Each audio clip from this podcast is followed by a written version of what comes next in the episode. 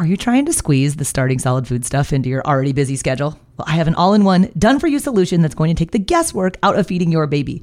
My online program is called Baby Led Weaning with Katie Ferraro, it contains all of my baby led weaning training videos, the original 100 First Foods content library, plus a 100 day meal plan with recipes like the exact sequence of which foods to feed in which order. So if you want to stop trying to piece all this feeding stuff together on your own, I would be honored if you would join me inside of the program. You can get signed up at babyledweaning.co slash program.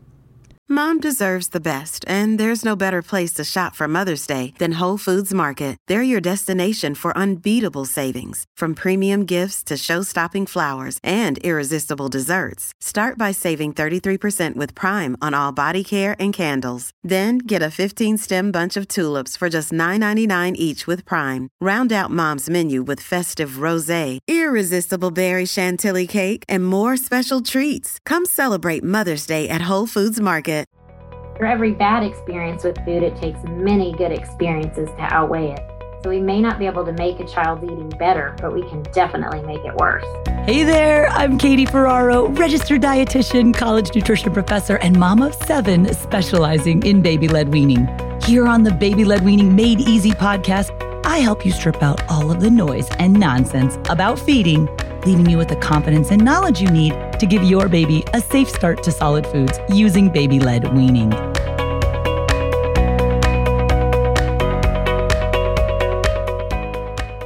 Guys, welcome back to another episode of the Baby Led Weaning Made Easy podcast. I am so excited to be interviewing one of my real life friends today, Jessica Setnick. She also happens to be an eating disorder dietitian. She's one of the most well known eating disorder dietitians in the United States, and she speaks about topics ranging from pediatric feeding disorders to eating disorders, working with adults, children, babies.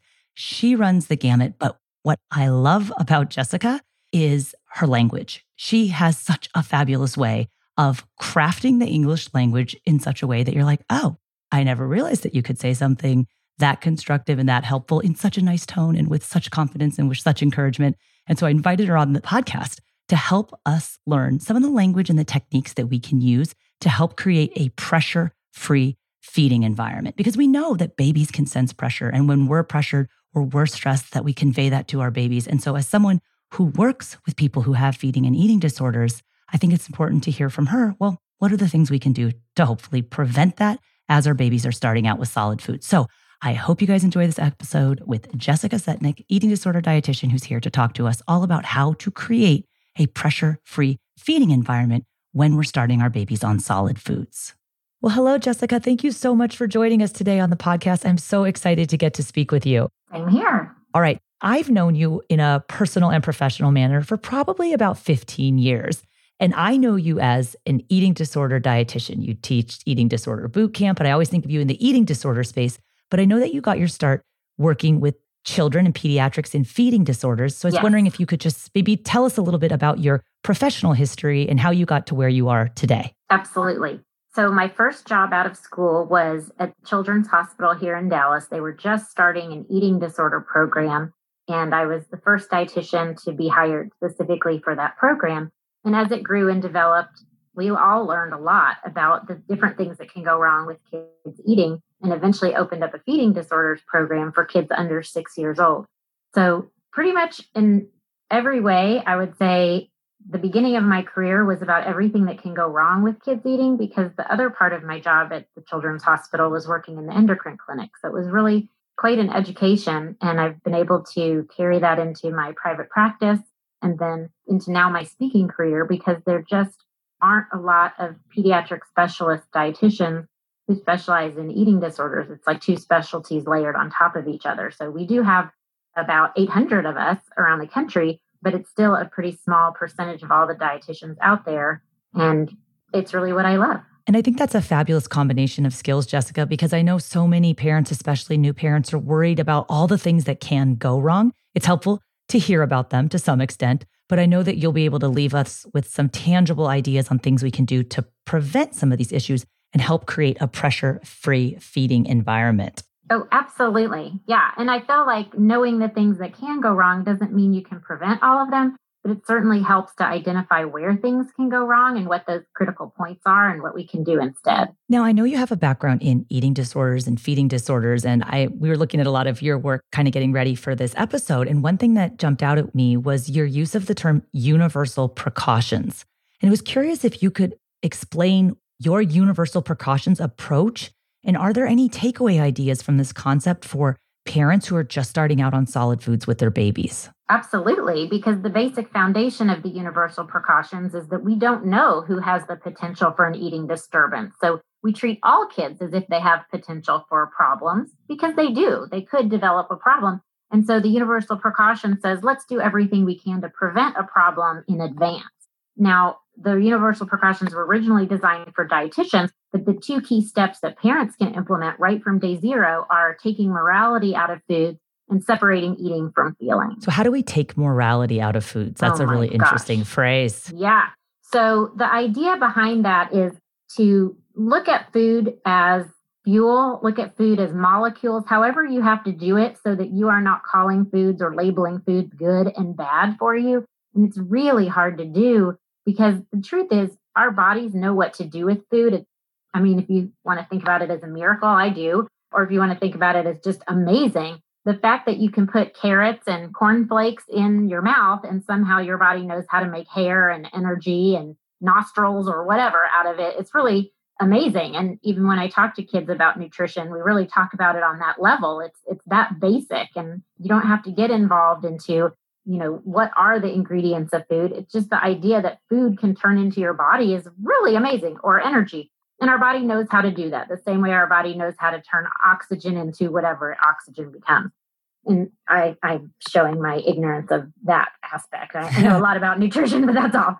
So i feel like taking morality out of food just means saying that food is fuel for your body and it doesn't make you a good or bad person whether you eat or don't eat or how much you eat or which foods you prefer. Everyone's entitled to those preferences. And I love that. It's funny because we're both dietitians. We have a lot of dietitians in the audience, dietitians who are also new moms. And then sometimes we sometimes focus, especially the dietitians, too much on the nutrition. Parents, especially moms and the dietitian moms, are so worried about how many milligrams of iron the baby's getting and how many micrograms of oh, this. yeah, you can't. You can make yourself nuts. And the babies, Yeah. if you think about it, babies are just learning how to eat during the weaning period. It's completely asinine to expect that they would be able to meet all of their nutrition needs. Right. You know, you don't flip a switch at six months of age. So we try to, especially the ones who are prone to counting the calories and the grams and the micrograms, back off of that and give your baby the opportunity to learn how to eat. Yes. Well, and the beauty of nutrition is that it's not a matter of if your baby doesn't eat, let's say, a green vegetable all day today, then tomorrow they're going to be deficient in something, right? Our body has nutrient stores.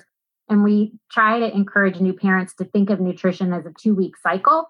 So if your baby eats a green vegetable sometime in a two week period, they're getting the nutrients in that green vegetable. It's not a matter of trying to get one in at every meal or every day, even because the body knows how to store nutrients for tomorrow. And you'll often hear parents say, Well, I wanted to I finished his meal with something I know he likes, like a glob of peanut butter if it's an older baby, or a pouch, because I just wanted to make sure he got enough. Yeah. We always try to remind parents that breast milk and or formula is still providing the majority of your baby's nutrition needs during the weaning process. Yeah. Don't focus on how much your baby's eating. Give them the opportunity to learn how to eat. So, in the vein of that how to eat messaging, Jessica, for parents and caregivers who are just starting out on solid foods, can you give us some tangible ways that we can set the stage towards creating this enigmatic, peaceful eating environment that you always hear about? Sure. And I'm not going to pretend it's easy, Katie, but it's the single most important thing that a new parent can do. Here goes manage your own distress and concerns. I know that's huge, right? But it is literally. I know you've been to my house at mealtime. yes, I have. is absolute chaos. And it's like probably the least peaceful place on the planet. But you're like, this is such wonderful chaos. Listen to all the noise. I'm like, oh my God, this is not peaceful. Yes, exactly. It is. And so peaceful is maybe not quite the right word, but Ellen Satter uses the word calm and unflustered.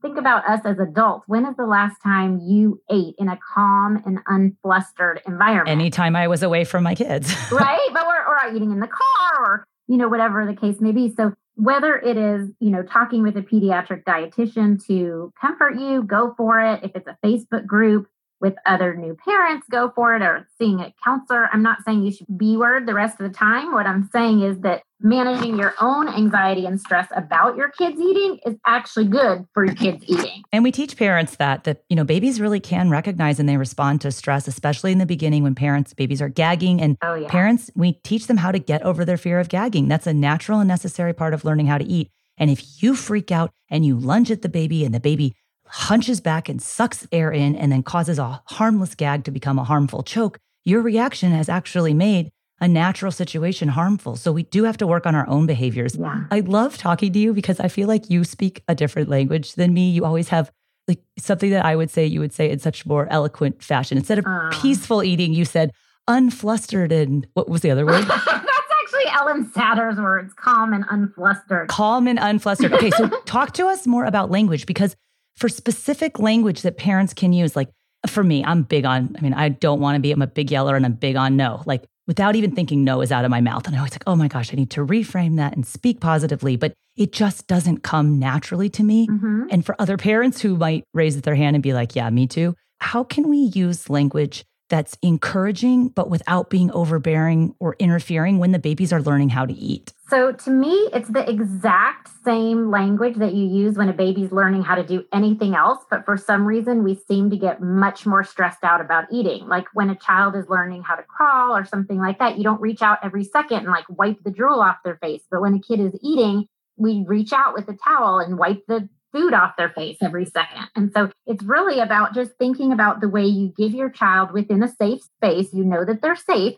You give them a little bit of room to experiment and experience. So, what would you say when a baby's learning to crawl? Good for you. Good trying. You're so precious. You're mama's little sweetie, right? Any of those things are appropriate to say. They're cheerful. And honestly, we all know your child does not know what the words mean. You say yummy, yummy in your tummy, and the child just sees smiling and a happy tone. But that's the stuff that encourages a kid to keep going. And someday your child will understand the words you say. And so it's a good habit to get in now being positive because there's so much time that you have to say things like, Aren't you going to eat more than one macaroni noodle? Or are you sure you're going to eat more macaroni? Like it's so easy to judge what someone else is eating. But we don't do that with crawling. We don't say, Are you sure you're finished trying to roll over for the day? I think you should try rolling over one more time. Right? We just we let the kid find their way. And that's really the same stuff we should be doing when they're learning to eat. This episode is brought to you by BetterHelp. If you've been thinking about giving therapy a try, BetterHelp is a great option. It's a convenient, flexible, affordable, and entirely online experience. All you do is just fill out a brief questionnaire to get matched with a licensed therapist, and you can also switch therapists at any time for no additional charge. I used to think therapy was just for people who have experienced major trauma. But therapy can help you be at your best no matter what you're going through. So, whether it's to learn new positive coping skills, set more realistic boundaries, or just show up as a better version of yourself, BetterHelp is here to help. Therapy can help you find what matters to you so that you can do more of it. If you want to live a more empowered life, therapy can help you get there and BetterHelp can help you. Visit betterhelp.com slash weaning today to get 10% off your first month. That's betterhelp, H-E-L-P dot com slash weaning and get 10% off your first month. One of my colleagues uses the same analogy as the voice you use when your baby meets a dog. Like, for example, if you're scared about gagging, instead of freaking out, you need to remain calm. So you said you don't need to be fake, but sometimes you do need to fake it. And she says, use the same voice that you use when your baby meets a dog. It's okay, baby. It's just a dog. The dog's not going to hurt you. And when the baby's gagging, you can say, it's okay, baby. It's just a gag. Work through it. But we don't touch the baby. We don't lean into the baby. We don't interfere because the baby can work that out on their own. And so I think Yeah. like it goes back to your original recommendation, which is parents need to manage their own distress. And again, a lot of our parents that are coming into this situation, you know this, working with eating disorders, that a lot of parents don't have an entirely healthful relationship with food and they don't want to see those feelings and behaviors reflected in their children. So uh, one of my other colleagues describes it kind of as you're writing your family's food story. Like your baby is Mm. basically a blank slate and Mhm. you know, you don't need to project your issues and relationship with food onto your baby. Your baby will learn how to have a healthful relationship with food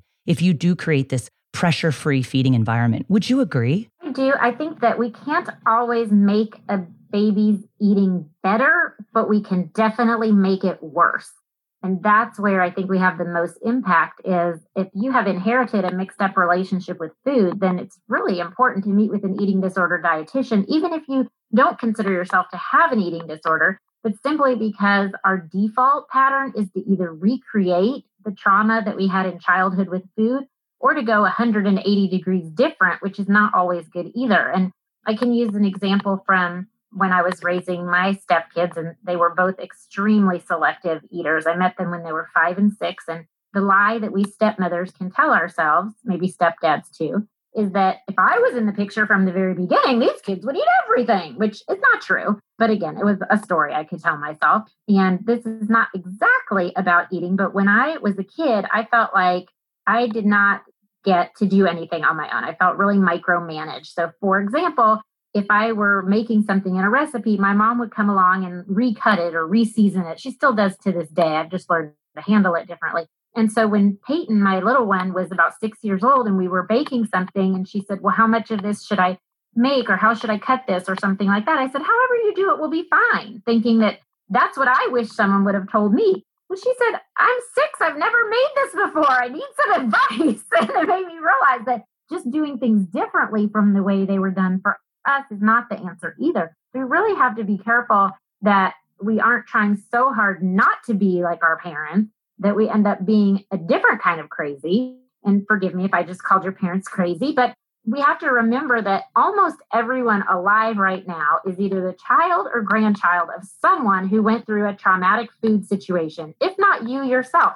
So there are refugee situations, there was the Great Depression, there was World War II, there was Vietnam. I mean, there's all these different situations where people did not have enough to eat or didn't have eating on a regular time schedule. And those things influence us to this day. Another example is a patient I had who was very specific that he would only eat at nine o'clock, noon, and six o'clock. Those were meal times. And he had a serious eating disorder because he didn't actually only eat at those times. He also had a binging problem and he was binge eating at other times. But when we talked about it, he said, no, everything else is wrong except for nine, noon, and six. And I didn't really understand it. And he didn't really have words to explain how that happened.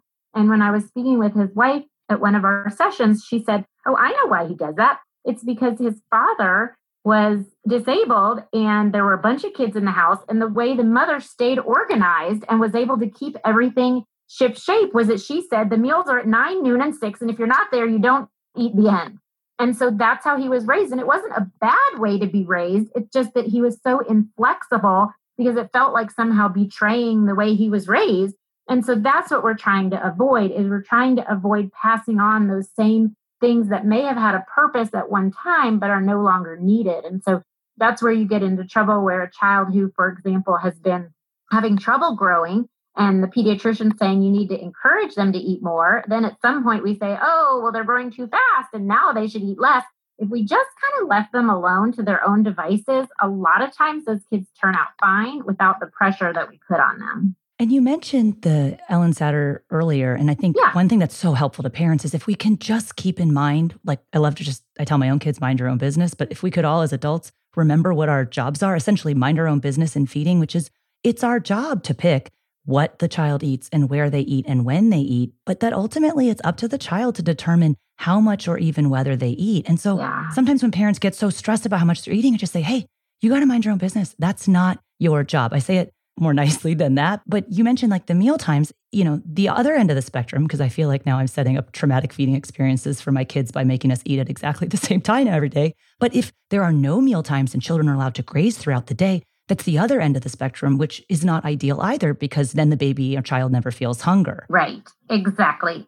Exactly. You don't just do 180 from whatever was a problem for you. Exactly. And another thing, I feel like it's really important to have compassion for yourself as a parent too, because if you think your main job is to, you know, feed, shelter, and clothe your child, and a third of that seems to be going wrong, there's a lot of ego that gets involved in a kid's eating, right? And a lot of comparing this kid's eating more variety than that kid, or even siblings, even twins. Oh my gosh, you are the person who would know this the best of any of us. That even twins or in your case quads are not all going to develop at the same pace or eat the same foods et cetera et cetera et cetera. And it's really important to keep our ego as parents out of it and not feel like the way the kids eat reflects on us. And i'll tell you sweet peyton and derek as, as selective eaters as they were when i realized that they may be going off to college only eating these five certain foods and i thought well okay then they're just going to learn how to be confident ordering in a restaurant. They're going to learn how to eat at the table with nice manners. They're going to learn how to have conversations with adults. I'm going to help them with the things that I can help because these kids, on top of being selective eaters, are not also going to be ashamed of being selective eaters. And the PS of the story is that around maybe 10 years old, Derek started suddenly asking for foods that he had not eaten before, foods that Greg and I ate that were at the table but he had not eaten before. And it was really a huge change over the course of a few weeks. And so at a non meal time, I asked him, and I said, Derek, it's really fine that you're eating these other foods, but I just, I, I'm so curious. I have to know why now, what's changed? And he said, I mean, he looked at me so seriously, and he was, I think, 10 years old. And he said, Jessica, I'm going to be dating soon, and I am not going to order off the kids' menu. And I remember having this huge sigh of relief internally, silent sigh that oh my gosh, all this Ellen Satter stuff that I've been teaching people my whole career, it actually works because here he is not having felt pressure to eat things and yet he's choosing on his own schedule. It wasn't our schedule it was his schedule and now that child eats everything and you know wherever the older child goes and in our case the younger child wasn't far behind but it's really hard to keep your ego out of it and think, I made this food for you. Why aren't you eating it? Or I paid for this food. My God, if you haven't heard that, uh, you did not grow up in America. For babies, it's like you need this food. You have to eat this so you can grow. Oh, and, yeah, you know, failing yeah. to recognize that it's yes. a continuum. It's so easy to focus on, like, if my kid would just eat that one bite of broccoli, then everything would be okay. And it's really easy to, to sort of hone in on that. But that's where we have to manage our own anxiety, manage our own ego, keep the good and bad out of food, but also keep the good and bad out of ourselves. I'm a bad parent if my kid only eats off the kids menu or something like that. You're not a bad parent. There's lots of factors that go into what your kid eats. And if your child, like in my case, I felt like if my child knows how to sit at a table and, you know, eat with a knife and fork and have nice manners and, and say no thank you to something they don't want, then I am a successful parent or step parent as opposed to what actual foods that they eat. But it's hard. It's hard when you have sort of shaming, blaming, ego tripping people in your circle whose kids, you know, eat whatever and, you know, sushi with chopsticks when they're six months old. And, you know, you feel like you're a terrible parent, but you just have to remember that's nothing to do with it. And our parents see so much of that. And one of the things that I've really tried to do in creating what's now the largest digital community that's dedicated to baby led weaning is that really trying to flip that conversation and focus on the positive things associated with starting food because there is so much judgment, there's so much comparison. So. And it's just, it's so unnecessary. We don't need that as parents, we don't need that as educators. We're trying to help our kids learn how to eat. So, having said that, knowing that you work with families who have eating disorders and feeding disorders, I was wondering if you could share some of the things that you see in those clients, obviously without, you know, violating their privacy, but what's the bad stuff that could happen? And you're like, hmm, if they had just done this or that. I know it's not that black and white, but mm-hmm. just some walk away yeah. tips for our audience. Like, what should we avoid yeah. in feeding? So there's two things that really come to mind. One is you want to avoid making your child feel bad, like they've disappointed you for you know not eating food. Like, well, I thought you would really like this, but I guess you don't like broccoli anymore or whatever, you know, that kind of like guilt tripping, that's not ideal at all because it mixes up food with feelings. And that's the second thing that we can do that we should really avoid is mixing up food and feelings in terms of if you are sad, here, this lollipop will make you feel better. Or if your kid gets good grades, um, oh, yeah, let's go celebrate by having ice cream. In other words, food is fuel and it's appropriate to have food you enjoy. Sometimes it's lollipops, sometimes it's ice cream, sometimes it's kale, sometimes it's sardines. But it's not because you were a good kid or you're not withholding food because someone was a disappointment or didn't get good grades or things like that. It just develops that really unhealthy relationship with food. And one of my catchphrases for the past 22 years has been your child's relationship with food is more important than any one food that they do or don't eat. And that's really the main thing I would encourage everyone listening to keep in mind is that you're really building day by day, meal by meal, a healthy relationship with food because it's probably hard to imagine when you're talking about a three month old or newborn, but you only have a certain number of years under which you are the person controlling your child's intake. Because as soon as they start going to school, they're exposed to other foods. As soon as they grow up and have home or go to college, they're going to be buying their own groceries, right? So there's a limited amount of time that you have to control what they're eating. So you're really not trying to control what they're eating for a lifetime. You're trying to set the stage for a healthy relationship with food for a lifetime. And that's something, if you think about, we're really setting the stage for a lifetime, it can be overwhelming, I'm sure. Hey, it's Ryan Reynolds, and I'm here with Keith, co star of my upcoming film, If, only in theaters, May 17th. Do you want to tell people the big news? All right, I'll do it. Sign up now and you'll get unlimited for $15 a month in six months of Paramount Plus Essential Plan on us. Mintmobile.com slash switch. Upfront payment of $45 equivalent to $15 per month. Unlimited over 40 gigabytes per month. Face lower speeds. Videos at 480p. Active Mint customers by 531.24 get six months of Paramount Plus Essential Plan. Auto renews after six months. Offer ends May 31st, 2024. Separate Paramount Plus registration required. Terms and conditions apply if rated PG. But also think about it as, okay, we have a whole lifetime to deal with here. We're not trying to get this one food in by tomorrow. You just have to take that time pressure off and remember that for every bad experience kids have with a food, it takes many, many good experiences to outweigh it. So the best thing we can do is avoid those bad experiences in the first place so they don't have to overcome them. But also continue to offer those foods because, as we know, oh, yeah. research shows us you may need to show a food to a baby 10 or 15 times oh, before yeah. they like or accept it. But offering food isn't a bad experience. Forcing a kid to eat is a bad experience. I think some parents confuse the two, oh. where I offered it, they didn't eat it. So now I feel like I'm forcing. Well, no, we need to mix up how we're offering it, the way that it's prepared, what foods it's offered with, the time of day. Well, it's not that you're forcing, you're just reintroducing it, but you can't yeah. offer your baby broccoli once and say, oh, no. well, they don't like it. I guess we're just going to have Big Macs for the rest of our life. No, no, no.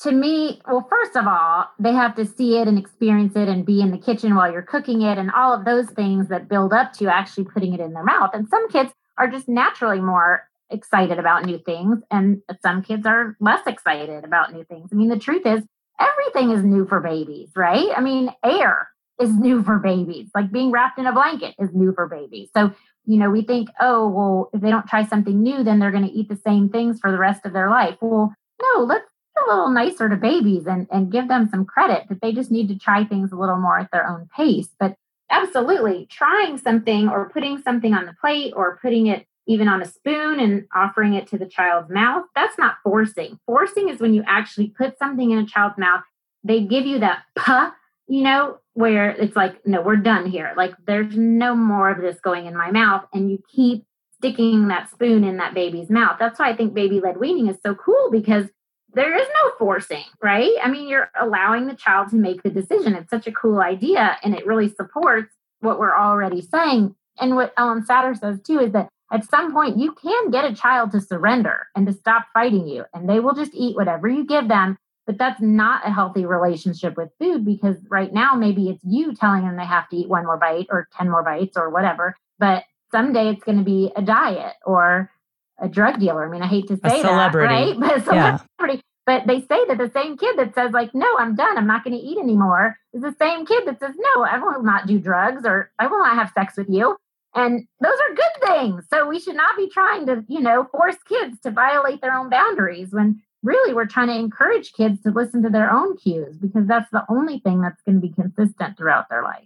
You won't always be there. One of my favorite presentations that you give is called Is This Normal? Childhood Feeding Problems. So, could you just give us, in summary here at the end of the interview, like a rundown? What are some of the problems that we could be on the lookout? And then any preventative advice you have for parents that's is like just starting out in solid foods, like I don't want to make this mistake, just mm-hmm. high level suggestions for us? Sure. So, number one is just development should guide feeding. Don't compare too much to other kids or siblings. Don't pressure kids beyond their abilities. Development should guide feeding. When a child can hold a spoon, they can have a spoon. When a child can hold a carrot, they can have a carrot. When a child can hold their head up without flopping over, that's when they can sit in a high chair, right? Those are the things that we're looking for is development and not using our, our own sort of calendar of events or whatever book says at which stage, you know, your child should be doing this, doing that. So, number one is development should guide feeding because yes, childhood feeding problems are all kinds of things where you have a kid who is feeling pressured usually to eat and then they shut down and then they're not eating at all and then you're offering the things but i know you like this i know you like this and they are not even eating the things that you know they like because they have just mentally shut down from this whole eating experience and oh, some other feeding problems i think are um, trying to get a child to explain to you why they don't want something and there a lot of times kids don't have the words for it. We want an explanation. So you end up getting things and again this is not for for infants but you get a child saying well it doesn't look right or it's too hot or it's too cold or it's too mushy and none of those things are really it. They're trying to come up with an explanation that will satisfy you and get you to stop offering it but really there is no explanation beyond their tummy isn't hungry for it right now and so i feel like one of the feeding problems we can try to avoid is like you said, offering something, but there is a limit to when we start to sort of sense that pressure. And I think you can feel it too. The tension is rising because the number one thing that I have seen with kids is that once they get anxious, they will not come to the table. And then you end up with a problem where you're just trying to fight your kid to get to the table, or you're running around with food. Oh my gosh, there's a commercial out there right now with this mother running around and she's saying one just one bite just one bite running around the house. First of all where are you watching commercials? Secondly what is that a commercial for? I don't even want to tell you. No don't tell me. Kraft macaroni and cheese yeah. Which is fine. It's a sometimes food. We all do it and it's delicious. But running around exactly it's preying on parents fears of picky eating and marketing that we both have a problem with. Right? Like i don't have a problem with kraft macaroni and cheese. Now let me tell you my kids would not eat kraft macaroni and cheese. They would only eat velveeta cheesy shells. And let me assure you that my husband had to drain it because if I drained it, they would be too dry. I mean, this I am very familiar with this, but never in my weirdest nightmare would I run around the house chasing a child with a spoonful of food. Like at some point, you have crossed a line, right? But I get it. I totally get that it's that fear of like, is someone going to think I'm a bad parent? But let's be honest, if you look at it as an outside person, it's easy to see that chasing your kid around the house with a bite of food on a spoon is not going to help. But when you're in it, I think we've all done things, like you said, with your no. You know, we've all done things where we're like, wait, did I do that? Am I that parent? And that's okay. The good news is you don't have to be perfect all the time. Part of it is that you can model for your child regret and you can say, you know how I was running around the, the table with you or I yelled at you because you wouldn't come to the table? You know, I regret that and I'm sorry that I did that and I don't want to do it again that way. And you can repair things with your kids. Now, your pre-verbal kids, the way you repair is, you know, you don't pressure them in the same way next time and they learn. But again, for every bad experience with food, it's going to take many, many good ones to outweigh it. So the best thing is to avoid those bad experiences in the first place. And I like to think of it as taking an imaginary Valium before you sit down to a meal with your kids. And you are just completely zen about it. You are like sitting cross legged, floating three feet above the ground like the Dalai Lama that's probably not a good example. I don't really know that the Dalai Lama levitates, but you know what I'm saying. You are just completely zen. Well, yeah, your imaginary Valium is my like real life massive glass of wine before I do dinner, like okay, just well. to take the edge off. Sorry. but however you manage it, right? If it's that you have to do yoga before meals or whatever, but you are so calm, cool, and collected because you know you've got a well nourished kid in general. And that doesn't mean you are feeling pressured about any one meal, anything they do and don't eat. So, whatever, you gave them mashed potatoes and they finger painted with it instead of eating. At some point, you just say, okay, I guess that's the end of this meal. And you don't worry about it. Now, one thing I will say that can get in the way, one thing that can really get in the way is if you put too much on a kid's plate, then you end up not noticing how much they have eaten. You only notice how much they haven't eaten. And so I would really encourage you to go with small portions first for tiny tummies, and then know that you can give someone more. And we need to get over the idea that eating more than one portion is too much or you know, not finishing is not good. I remember when I was a kid, my parents would give me an apple and I would eat a ring around the center of the apple because that was the best part, I thought. And then I'd give it back. And because you're a kid and they all do that. yeah. And they would be mad. Like, why did you do that? And I look back on that as a dietitian now and I think, okay, look, once it happened twice, like this is a trend. This is not going to change. Now it's on you, parents. either give me a smaller apple or cut it up in advance or just no, you're going to be finishing my apple for me, right? This is how I'm going to operate. And just because it's not your methodology or the way you would do it, that's totally different. But it's really hard when you put a lot of food on a plate for a kid and you really don't like to waste food. And that's how someone like my husband ended up sitting in front of his mashed potatoes overnight, literally sleeping with his head on the table because he didn't want to finish the mashed potatoes. And I mean, these things are real, right? A lot of people listening may have been in that situation. To me, that sounds nuts, but he didn't have bad parents. They were just doing what they thought was right. You're not supposed to waste food. Got it. But the best way to not waste food is to put less in front of the kids and then they can always have more. And that's a great reminder to parents too. You mentioned like the finger painting with the mashed potatoes, which we talk all about managing the mess. The goal is not to prevent the mess because you know it's part of the sensory experience of learning how to eat is touching it, tasting it, smushing it, etc. But if it like for right now, my example, my aunt is staying with us and she's not as used to my seven kids and the noise and the mess. And I've noticed my anxiety at level at mealtime is higher because of her perception of what's happening at mealtime. Mm. If it's mm. just me, I don't care how loud it is. I don't care how messy it is. It's part and parcel of the whole feeding process. And so if you notice other people in your feeding environment who are stressing you out, when you're the primary caregiver and the one in charge of feeding, you have the right to tell other people that they can't be there, especially when your baby's learning how to eat if they stress you out, if you find that they're judging, if they're going to freak out about gagging. Like you are the one, you're the boss of your house, and you do control the feeding environment. And if you can, it's always good to keep the people out who aren't ready to be there yet. That is really hard, Katie. Now you're talking about family dynamics, and I'm thinking I was 28 years old the first time I told my mother no. I mean, this is tough stuff. It's really existential. So I just want to put in my vote for you know, make sure you have someone that you can talk to about this. And whether it's just vent or you want advice, either way, let them know which one you want. But it's just really important that you have someone that sort of validates you and helps you feel normal because the more stress that you are at meal times, the more stressed your kid's going to be. And you know, it's very challenging to listen to your hunger cues and what sounds good and, you know, your internal sense of when you've had enough those are really hard things to listen to when you're stressed out. They're hard enough when you're calm, but when you're stressed out, it becomes almost impossible. Some people eat more when they're stressed, some people eat less, but nobody is really able to do a good job nourishing themselves under stress. And I agree with you. It's your responsibility as a parent to keep that environment as calm as possible and not calm in the like, it's all quiet and we're all silent during meals, Katie.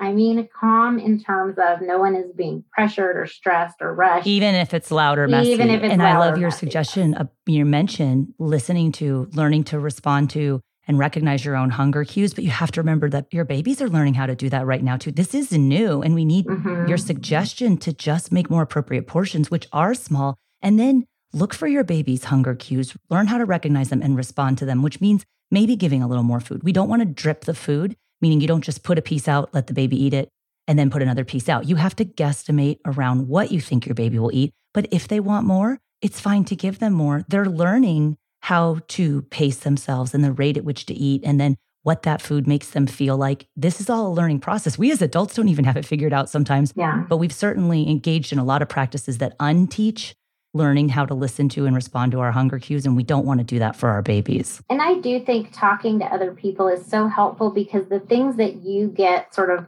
blinded by because they are emotional for you, I think that they're not necessarily emotional for someone else. And I'm thinking of an example that I saw online where someone posted in a question forum. They showed this picture of this child like screaming at a mealtime, and he had a plate of kind of crazy looking wild spaghetti with sauce on it. And some of the suggestions were just have you tried something like a rotini where he could pick up a piece? Like, how does a baby pick up a piece of a long piece of spaghetti and get that in their mouth? Right. So it's just sometimes it's simple things that are really, and maybe your kid loves to pick up spaghetti and put it in their mouth. But I guess what I'm saying is sometimes getting an outside person, non judgmental person, an outside non judgmental person's ideas can be really helpful because there's just sometimes when we just can't see things because we just never did them that way. I mean, the idea of cutting the crust off a peanut butter sandwich, for example, some people are like, well, what are you going to do with the crust? Waste it? Well, guess what? I never thought of this, but if you thought of cutting the crust off before you make the sandwich, you can use your bread crusts to make breadcrumbs for your next pasta recipe that asks for breadcrumbs, but you have to cut them off before you make the peanut butter sandwich. So little tiny things like that, that sometimes are someone else's brilliant idea, you just can't see it because you've never done it that way. So I really want to tell everyone whatever shame or embarrassment you have about the way your kid eats or the way you feel like you're not a good enough parent or whatever, you've got to move on from that and get over it. And even if you're just whispering it to one person, you've got to tell someone else what you're going through because that's the only way you can get support. And that's the whole point of this community is to support parents through what can be a really challenging time and I appreciate your expertise coming on, like to have you sharing these experiences with all of our moms and dads and caregivers who might be really new to this, just knowing, you know, you can do this, you've got this. As they always say, your child will not go to kindergarten in diapers or not knowing how to eat. Like you will get over this as well. But it does always help to have someone who's listening to you. So thank you, Jessica, so much for sharing all of this information with us. Where can our audience go to learn more about you and your work? JessicaSetnick.com is the easiest place to find me, or if it's easier to remember, understandingnutrition.com. They both go to the same place. Wonderful. Well, thank you so much, Jessica. My pleasure. This was really fun, Katie. Thank you for inviting me. Well, guys, I hope you enjoyed that interview with Jessica Setnick. She is one of my favorite people on the planet. She is so real. It's just what I love about her. I love the idea of the imaginary Valium as well. I'm going to start using that. Probably not in conjunction with my large glass of wine because you shouldn't mix the two, but I'm now inspired to work a little bit more on my positive language at feeding time and also to implement some of the tips that she provided us with on how we can help create a pressure free feeding environment. Because this is hard stuff that we're doing. You guys are doing an awesome job.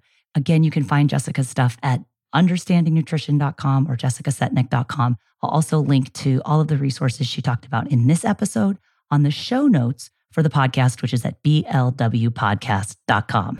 Bye now.